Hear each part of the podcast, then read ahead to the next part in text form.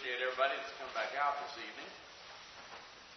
Tonight, I want to preach a lesson that I've been planning to preach, but kind of like bounced, kind of uh, bounced it all over the place. And that is, as if you grabbed an outline or saw it in the uh, bulletin when I put the sermons at the beginning of the month, you might have noticed it that uh, I had a sermon in there called "Not for Entertainment." And I'll explain why I slightly changed the title in just a little bit. But um, it fit very well with the next quarter's theme in talking about edification. And then I decided I was going to do a lesson kind of related on the point I wanted to talk about and go a little bit different direction, so I bounced it back to this quarter. But needless to say, it's a lesson that I wanted to talk about it is not really an answer to a question, but it does address um, a comment and sort of question that I was asked. Um, and I'll, I'll uh, talk about that uh, here in just a second. But I'm talking about, of course, our singing, just like we finished, uh, as Edward led us in these songs. We just finished singing. And so we're going to look at the biblical command tonight to sing and make melody in your hearts and talk about singing. I'm not going to really talk so much about that since Wes and I debated that, and we really talked about that whole idea of making melody in your heart um, just a few months back. But I do want to talk about the idea of our singing. And in particular, as we're talking about it, I want to consider, as I said, a sort of a comment and question, is our singing, since it does seem to be the way people feel about it, is our singing just for entertainment? Now, you know the obvious answer that I'll give to that, but I want to talk a little bit why. If you notice on your outline, I uh, gave a definition for entertainment.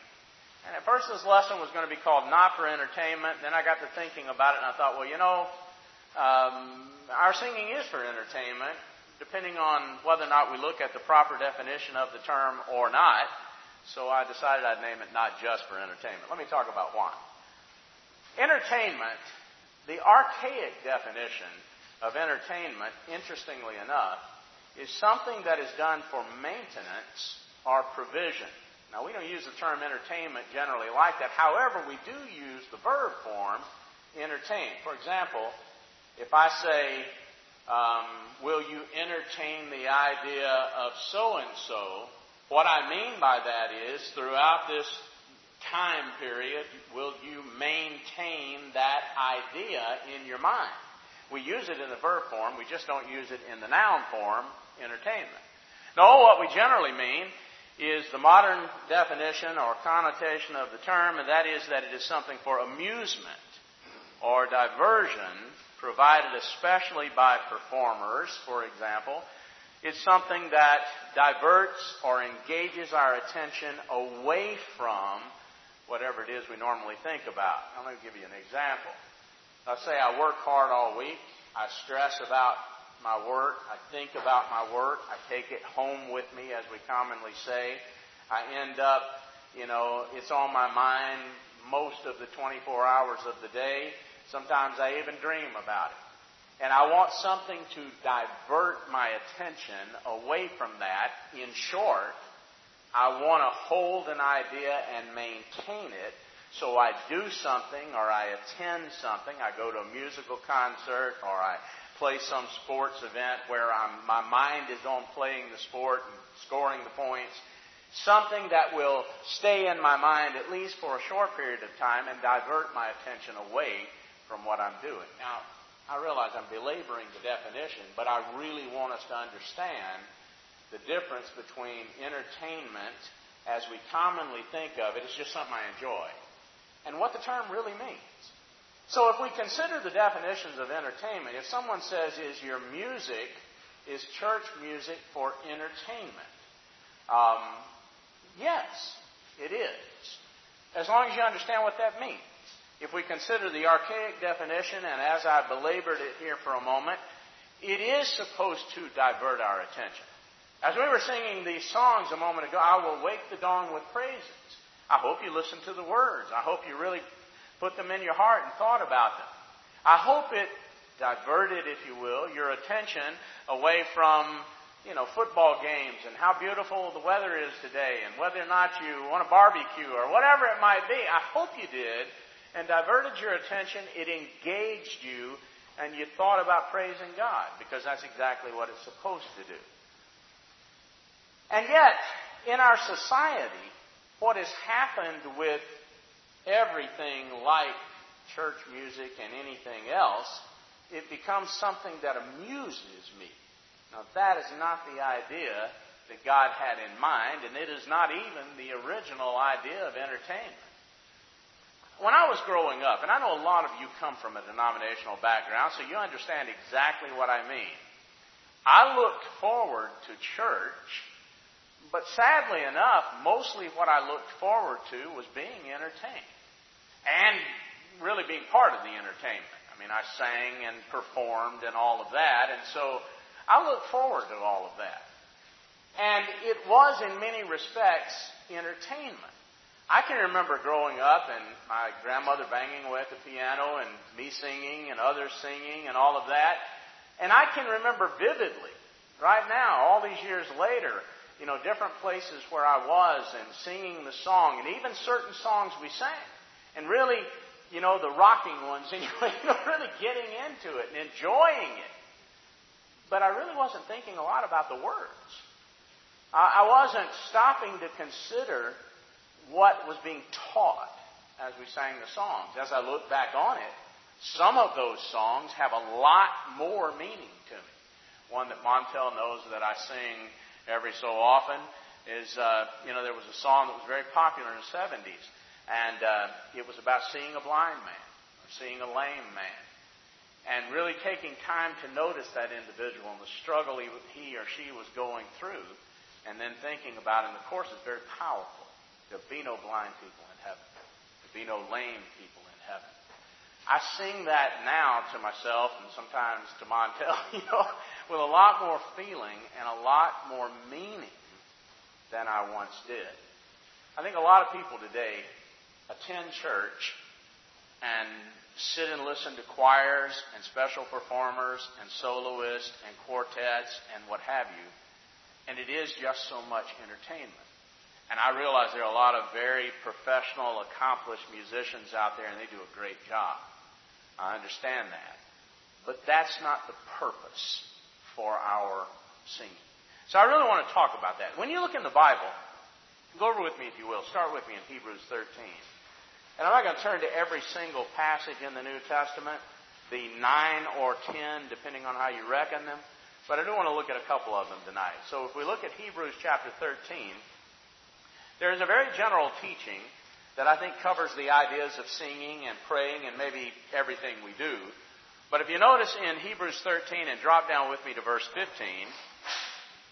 of course we're speaking of Jesus here. By him, therefore, let us offer the sacrifice of praise to God continually. Now notice, we do that through Jesus, and what we are doing is offering a sacrifice. Now we don't lay animals on an altar anymore, but when we attend, if we take time out of this beautiful day and we come out here at 4 o'clock and we sing with everything within us, and we pray accordingly, and we listen to a lesson, and all the things we're doing. We are making a sacrifice. I mean, it, it isn't the kind of sacrifice where you have to give your life for the faith, but it is a sacrifice. And yet, more than that, it is something you're offering to God. And I think that's the idea here. Like you offer a sacrifice, you give, certainly, but it is much more than the price of whatever you're giving. It's the fact that you are giving something personally to God. So by Him, by Jesus, therefore, let us offer the sacrifice of praise to God continually. That is the fruit of our lips. Now, certainly I can do that in prayer, I can do that in preaching, but we all do that in singing. The fruit of our lips giving thanks to His name. There's a general purpose in our singing, and the New Testament conveys this idea that our singing should be primarily, first, foremost, to the Lord. It is something I'm giving to Him. Now, if we went through the specific passages, if you've got an outline, I listed the nine specific passages in the New Testament that teach us to sing. And of course, if we were teaching about instrumental music, we'd go through the, as we did in the debate, you know, we'd go through these and we would show that we are taught to sing, we are taught to make the melody in our hearts. We are not taught to accompany, accompany that by an instrument, a mechanical instrument No other instrument besides our heart. But there's something else here, and I want us to look at that.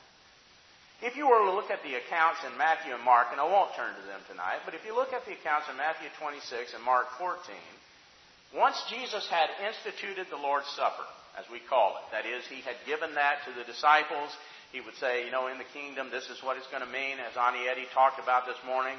The body and the blood is going to represent that, commemorate that, remember that, you know, through the eating. Following that, they sang a hymn. And it just simply tells us that, that when they finished the supper, they sang a hymn. In Acts chapter 16 and verse 25, I'll make reference to that passage again in a moment, but I won't turn right now. Paul and Silas were, quote, singing hymns to God. Again, in Romans chapter 15 and verse 9, one of the two places it quotes from the Psalms.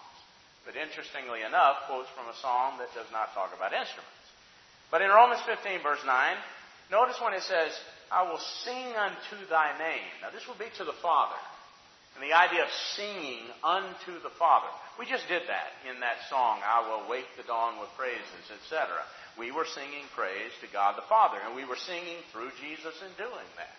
And so if we went back to Psalm 18 and verse 49, it would literally say, sing praises unto thy name. In 1 Corinthians 14 and verse 15, when we were talking about in John 4 earlier in the year, the balance that there needs to be between the Spirit and the truth. Remember that?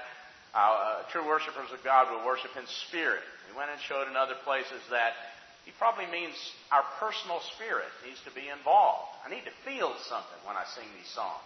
I need to be thinking in my mind. You know, I need to be, it needs to be me personally involved in giving that sacrifice of praise.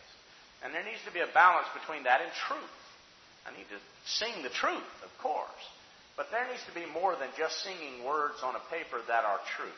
And it needs to mean more to me than just simply going through a song book, as some brethren have done, and meticulously combing through the song and deciding whether they thought that was truth or that was, you know, you could grant poetic license for that phrase or whatever. I think we all probably have done that to an extent. But there needs to be more than that. It needs to be me personally involved in the singing. I think we understand that. I will sing with the Spirit. I will sing with the understanding also. In Ephesians 5, that passage we debated quite a bit. We sing and make melody in our hearts. We speak to ourselves, to one another, in psalms and hymns and spiritual songs, singing and making melody in your hearts, Paul says, to the Lord. And again in Colossians 3, teaching, as Ed read for us, teaching and admonishing one another in psalms and hymns and spiritual songs, singing with grace or favor in your hearts to the Lord. I want you to think for a second what those two verses are saying. When I'm singing, whatever I'm singing, if I'm talking about I owe it all to Jesus, and there are plenty of songs that teach that. I owe everything to Jesus. I would not be saved. My sins would not be forgiven. I would not be here. I would not have the blessings I have. I would not enjoy the life I have and on and on and on in our songs if it were not for Jesus. And I need to think about that.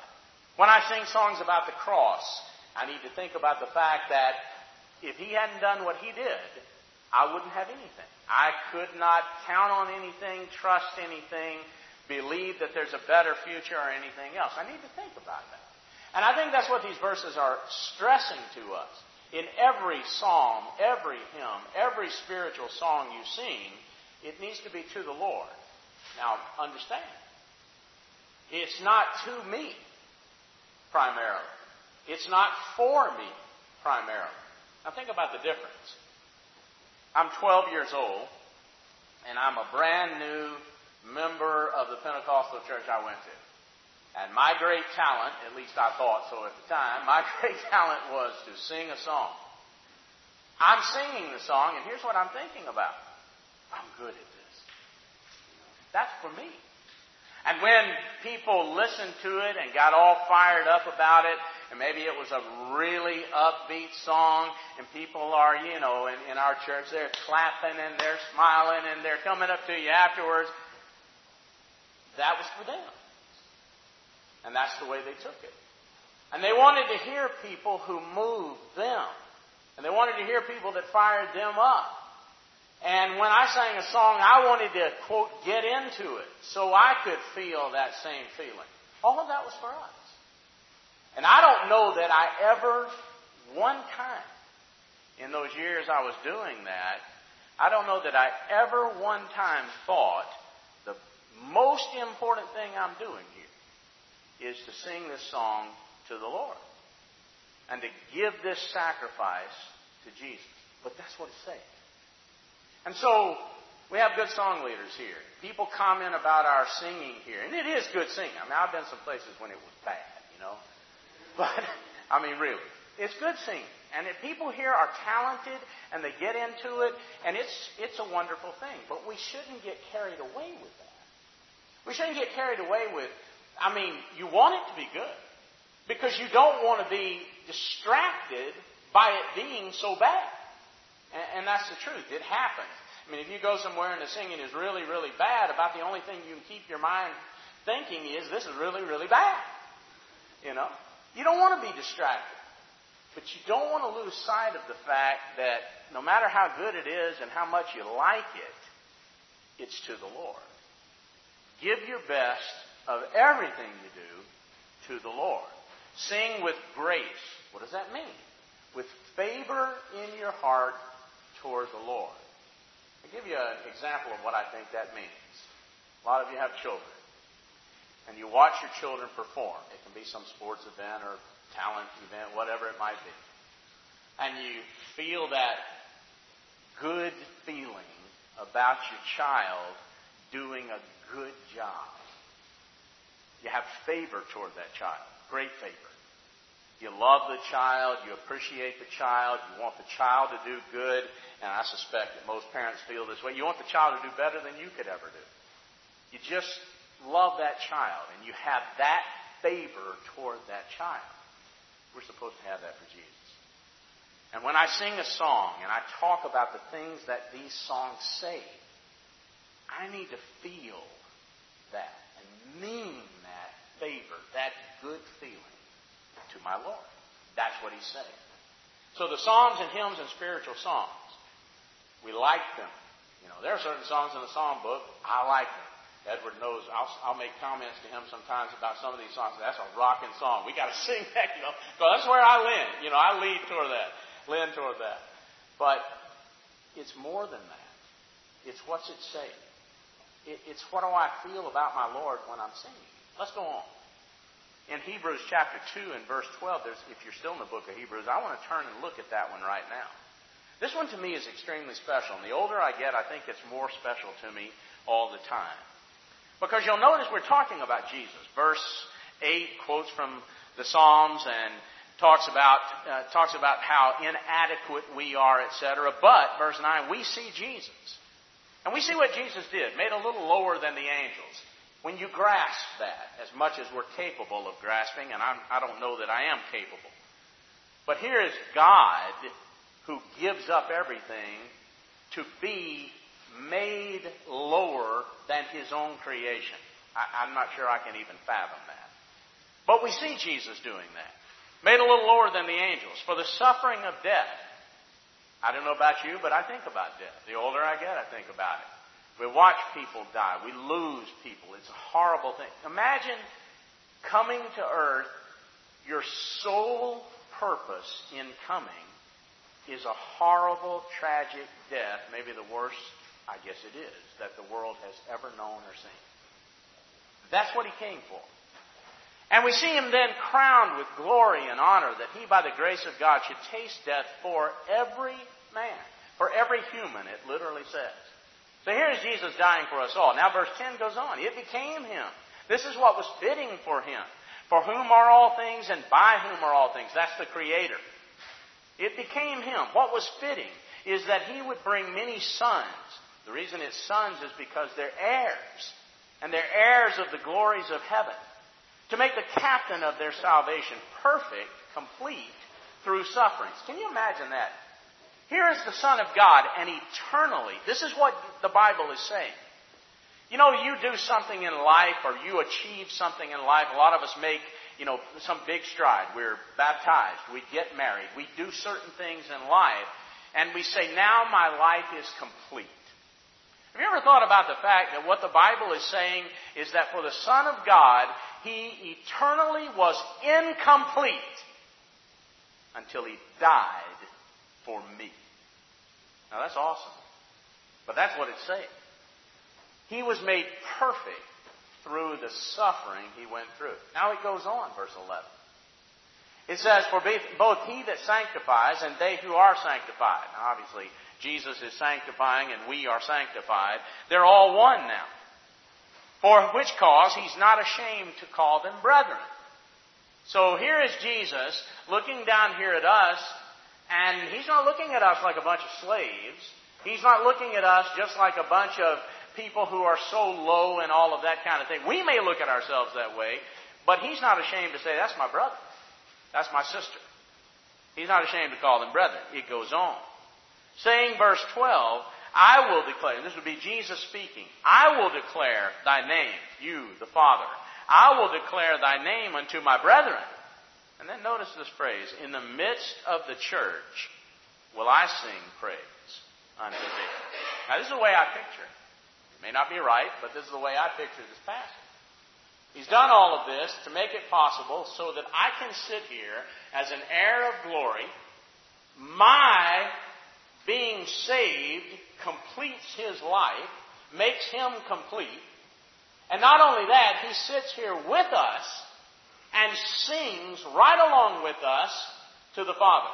Sometimes I picture it kind of like this when my mind wanders you know, and, and it does. I'm as human as anybody. So we're singing a song. We've sung it forever. I can sing it in my sleep, you know, just as I am. I mean, you know, a song like that. And when I find myself, my, my mind is wandering, sometimes it helps to kind of picture Jesus sitting down the pew from me. Kind of look at me and say, come on, dude, you know, sing this song. Sing with me. Get in here with me and sing this song because just like you were, that's how you came. And because I died for you, you're saved. You can sing this to God. You can talk about coming to God. You know, when you start thinking like that, it's hard for your mind to wander. You begin to think about the whole purpose of why we sing. Sing. Sing songs. James 5 and verse 13. I'll come to back to that in just a second. But these are the verses that teach us to sing. And you see, the purpose in our singing is something we do really as a sacrifice. But we do it for God. And so I think these passages certainly convey the purpose of our singing. But then if you notice as we ran through all of this, sing praises and hymns, psalms and hymns and spiritual songs, you're still left with what are psalms, hymns, and spiritual songs? Now the words, to be sure, are used interchangeably in the New Testament. And sometimes one word stands for all of them. Sometimes a passage, James 5.13, just simply says, sing songs. Another passage like Acts 16 and verse 25 says they were singing hymns. So to be sure, the songs are used interchangeably, and yet there is at least a nuance of difference between them. If we were to go back to ancient times and we were to see how these three terms are used, we would see what maybe the type songs and the kind of thing we're talking about. Now I'll run through it for you. When you're talking about a psalm, most people agree, and if we look back to, you know, people in the first century even writing about it, most people agree that when you're talking about a psalm, you're really talking about songs like are in the book of Psalms. But that doesn't help you a whole lot because the Psalms cover everything, don't they? I mean, you can have Psalms that are Psalms of praise that will literally go through and, you know, praise God for this and praise God for that. I mean, it gets specific. Praise for the trees and the sky and the earth and the grass and the dew and on and on. Or you can have Psalms of history. God did this and He did this and then He did this and then He did that for His people. Or you can have prayers. Psalm 51 pops to mind immediately. David has sinned with Bathsheba like uh, TJ was talking about here just a few weeks ago. And he's crying out to God, create in me a clean heart, O God. And begging God to remove the sin from him and for him to be right with God again. So you have Psalms that are real deep prayers. And we can go on and on with that. You can have Psalms that really teach us. The Psalm 119, the longest chapter in the Bible, you get 176 verses where in every single verse of that psalm, you think some of our five and six verse songs are long. You know, 176 verses. But in 176 different ways, he tells us the law of God is perfect and good for everything. I mean, we have all of that, and I could go on and on. We have so much more than that in the Psalms. But they are generally, the character of them praises God for everything. And so when we have songs that praise God, we sang one this morning, you know, we led off our worship this morning, praising God. That's a song. Praise Him, praise Him, etc., etc. And then you have hymns. So what is the difference between a psalm and a hymn? Maybe in some respects, nothing. A psalm is a hymn, a hymn is a song. But a hymn, if you go back to ancient times and look at the word and how it was used both in the Bible, maybe, and certainly outside the Bible, you get a specific song that is a song of praise to a God sometimes, but a God as a hero. And so when you would write an ode or a hymn or a song of praise to some hero, maybe some leader in a battle, some conqueror in a war, some defender of a city, that would be him. Well, it's not hard to understand the hero of our faith is, of course, Jesus. Now, sometimes we sing about other heroes, faith of our fathers, you know, and we talk about people who really defended the faith and lived for the faith, and we want to be like them. And that, that's fair and that's right to do. But the greatest hero of our faith is Jesus. And I don't think it's by accident that if you pick up any psalm book, including ours, at least every other page is a hymn to Jesus. And, and it's just saying over and over and over. I remember one time for one of our quarterly singings, I decided I was going to do a, let's just do a singing of hymns to Jesus. And so I, as I do with every singing, you know, that, that we have, I literally take the psalm books, I go through every song, I get a list, and then I start culling them down to the dozen or so we're going to sing. Man, when I was doing that, I got through about two or three hundred songs, and I had about 150, 200 songs. It just over and over and over. But I thought about it, and I thought, that's only right, isn't it? I mean, if, I, if I'm going to sing a song, if I'm going to praise God, the first thing that's going to come to my mind is praising God for Jesus.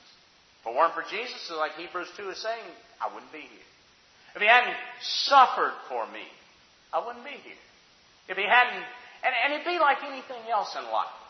I remember the other day there was a Medal of Honor winner, and he was honored at a gathering.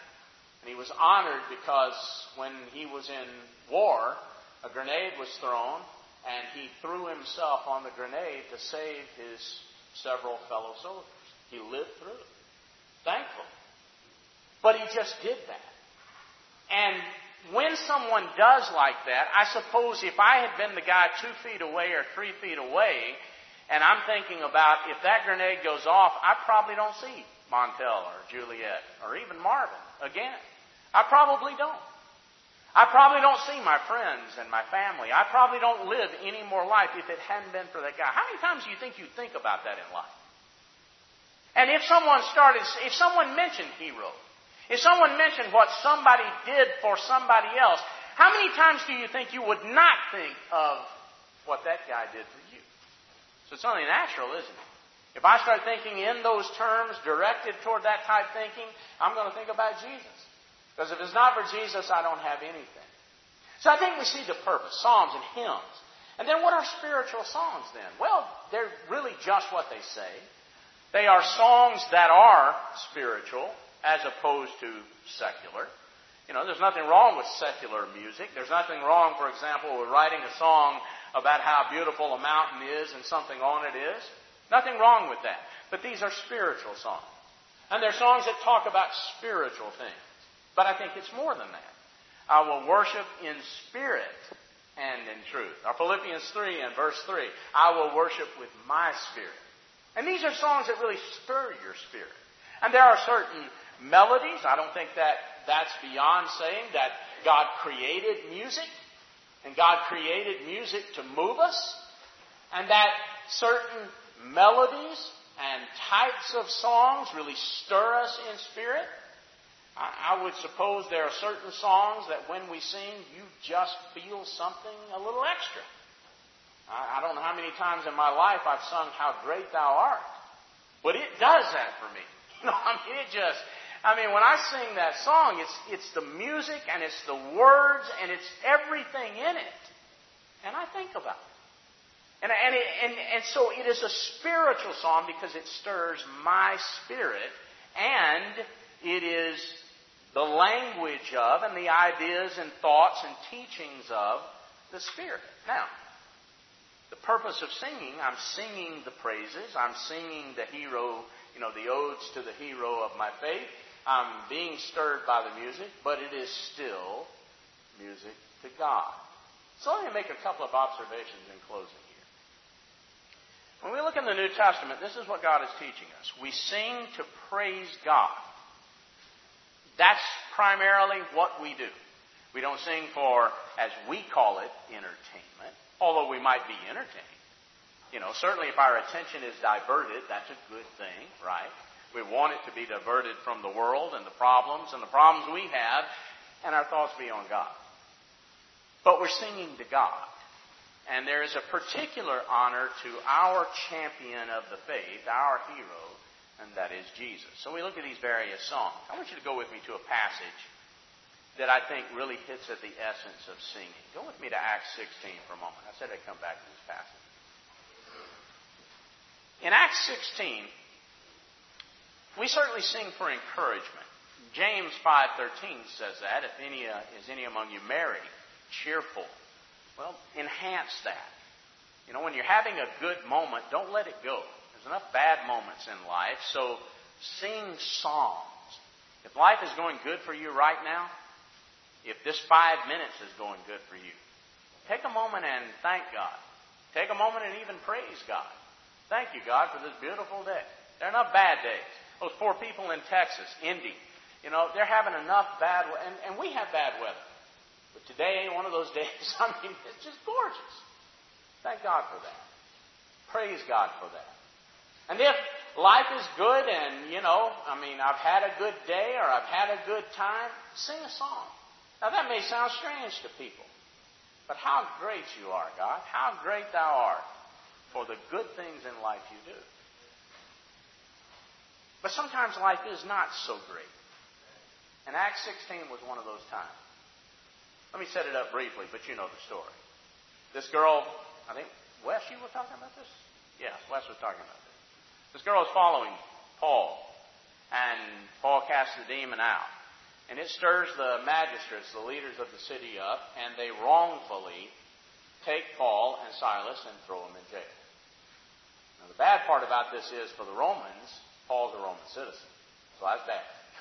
you know, you can't do this to a Roman citizen. But they don't know that. So they're in jail, and the Bible just simply tells us in verse 25 it was midnight. And Paul and Silas, notice this, prayed and sang praises to God. Now, I've known plenty of times when someone was going through a really, really bad time and I would say to them, pray. I don't feel like praying. How about singing a song? Well, I sure don't feel like singing a song. But you know, a Christian learns as you go on. There is power in it. There's real power in praying if you learn how to pray. And there's real power in singing if you learn how to sing. And that's when you focus on God and you're honest, and you're singing the truth, how you feel, and you're praying the truth and how you feel, but you are really directing it to God. There's power. Paul and Silas understood that. You don't know what's going to happen here, and they don't know what's going to happen. I want you to remember that this is well after the time that the Apostle James was killed, so there's no guarantee that you live through something like this. God has already shown apostles will die. So you don't know what's going to happen. You're thrown into jail and you feel exactly what any human would feel. Somebody came and arrested you for no good reason, threw you in jail, perhaps threatened your life. How would you feel? Would you be angry? Would you be all upset? Would you be screaming, This isn't fair? Would you get mad at God for letting this happen? Those are all real, legitimate feelings. Well, they're praying. And they're singing praises to God. And I want you to notice what it says here. And the prisoners heard them. I always thought that was an interesting statement. You know, because they're not there alone. They're there with a whole bunch of other people. And they're praising God. It's encouraging. And, and certainly a real purpose in our singing is what it does for us. Now, we're not doing it for us. Not saying that. We're doing it for God. But it does something to us. It moves us in a certain way. It encourages us. It builds us up. And I stress again, if we learn how to sing. It's not just simply running through a song. It's not just simply mindlessly singing a song. I suppose I could start singing Old MacDonald had a farm. Everybody could join right in with it. But it doesn't mean anything to you. There's, a, there's no real meaning in that song. It's just something we go right through and sing. It's right out of our mouth, doesn't mean a thing. Doesn't do anything for us. We're not talking about that. When it says they sang praises to God, they let everybody around them know. Just like the three who were thrown in the fiery furnace. Everybody around them knows they believe in this higher power. They really believe in this God.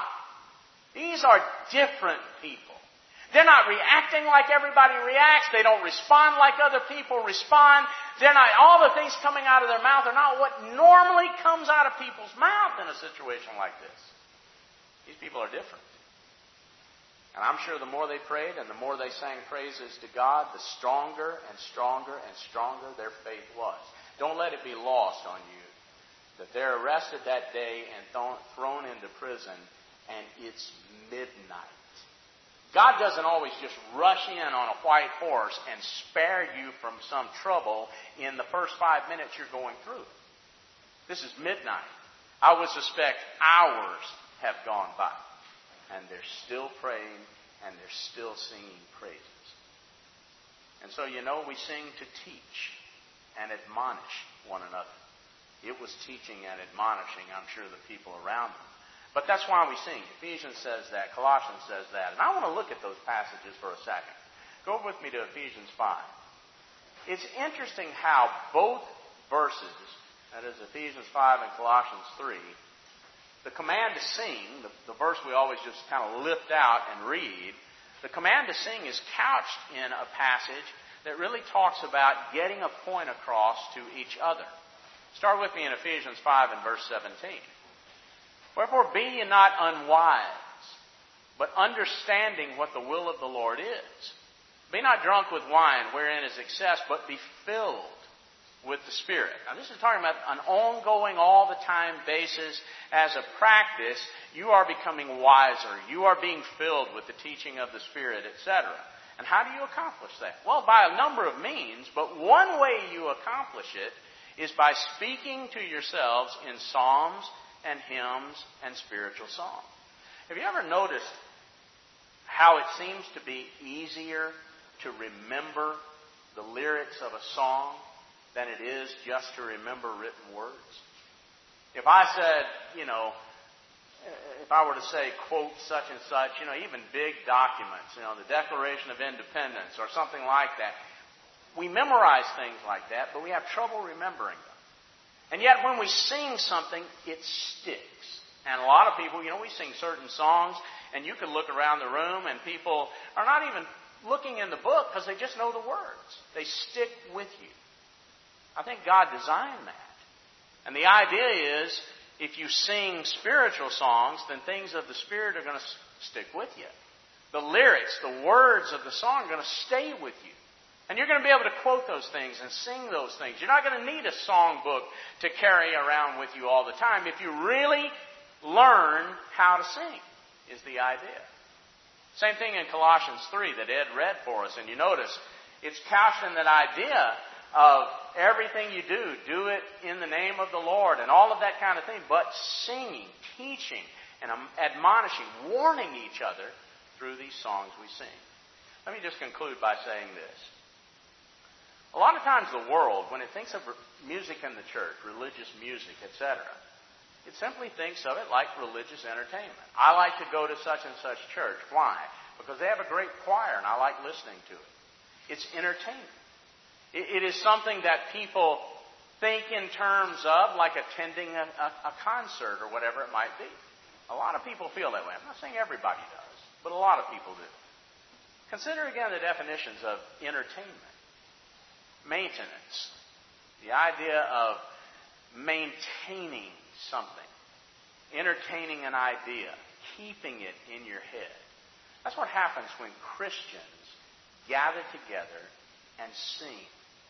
And yeah, there is the idea of I enjoy it. There's the idea of it's good, you know, good music. I appreciate it. I enjoy singing and all of that. But that's not the purpose. We understand that. This is something we're doing for God primarily It has a secondary benefit of doing something for me and strengthening my faith. So our singing, in answer to the question and the comment, no. It is not just for entertainment. It is much, much more than that.